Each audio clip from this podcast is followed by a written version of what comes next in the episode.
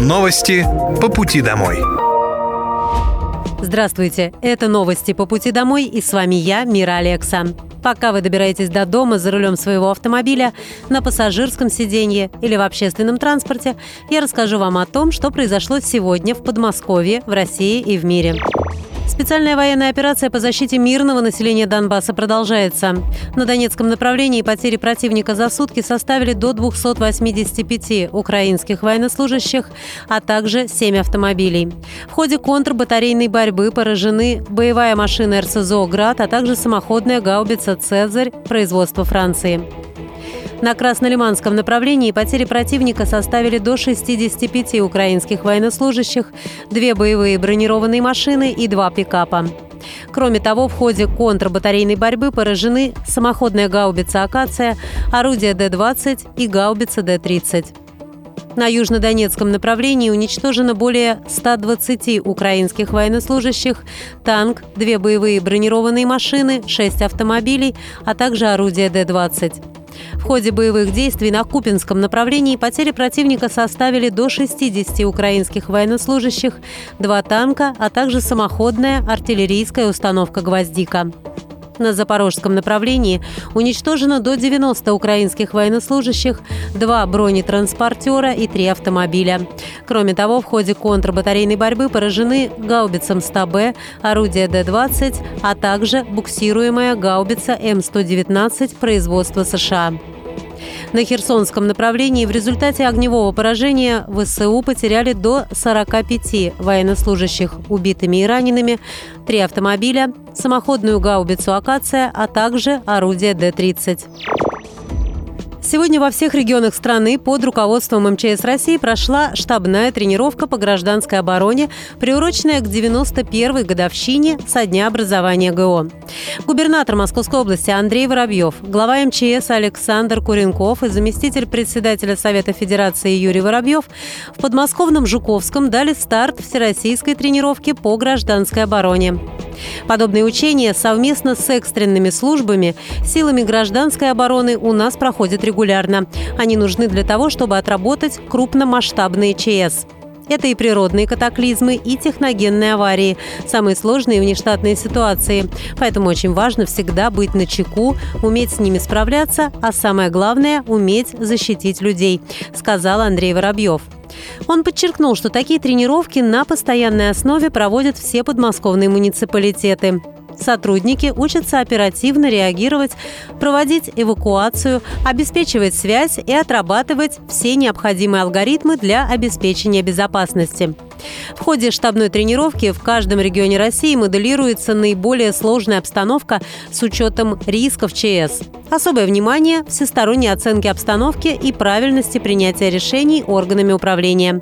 В Московской области задействовали для участия в тренировке порядка 1400 подразделений, в которых насчитывается более 11300 человек.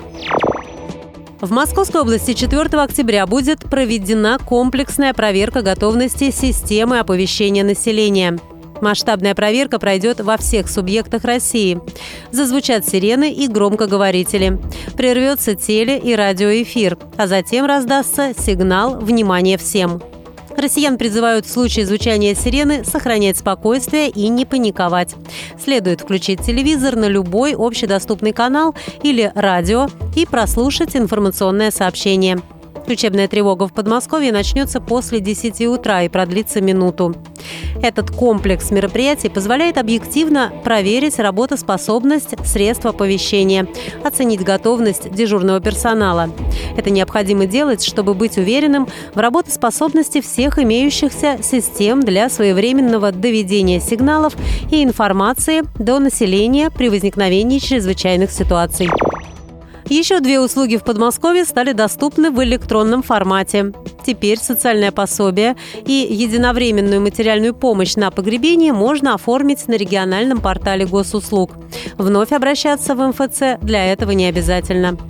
Единовременную материальную помощь на погребение получают жители Подмосковья, оплатившие похороны, если они являются членами семьи или одиноко проживающими, и доход их ниже двукратной величины прожиточного минимума. Размер выплаты составляет от 4 тысяч до 10 тысяч рублей в зависимости от дохода, а срок предоставления – 7 дней. Социальное пособие на погребение могут получить жители региона, которые оплатили похороны умершего, не подлежащего обязательному социальному страхованию. Это, например, временно неработающие граждане трудоспособного возраста или ребенок, родившийся мертвым после 154 дней беременности.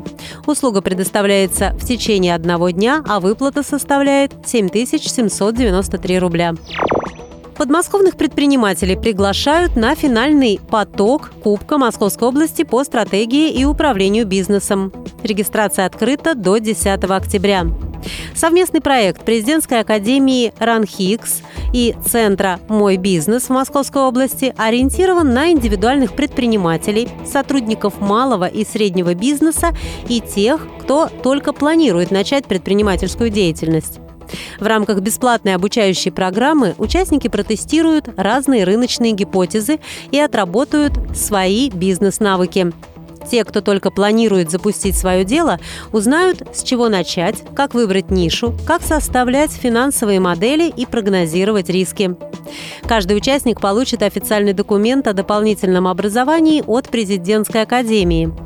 Ранее губернатор региона Андрей Воробьев отметил, что власти Подмосковья готовы поддерживать предпринимателей, которые решили заниматься бизнесом на территории области.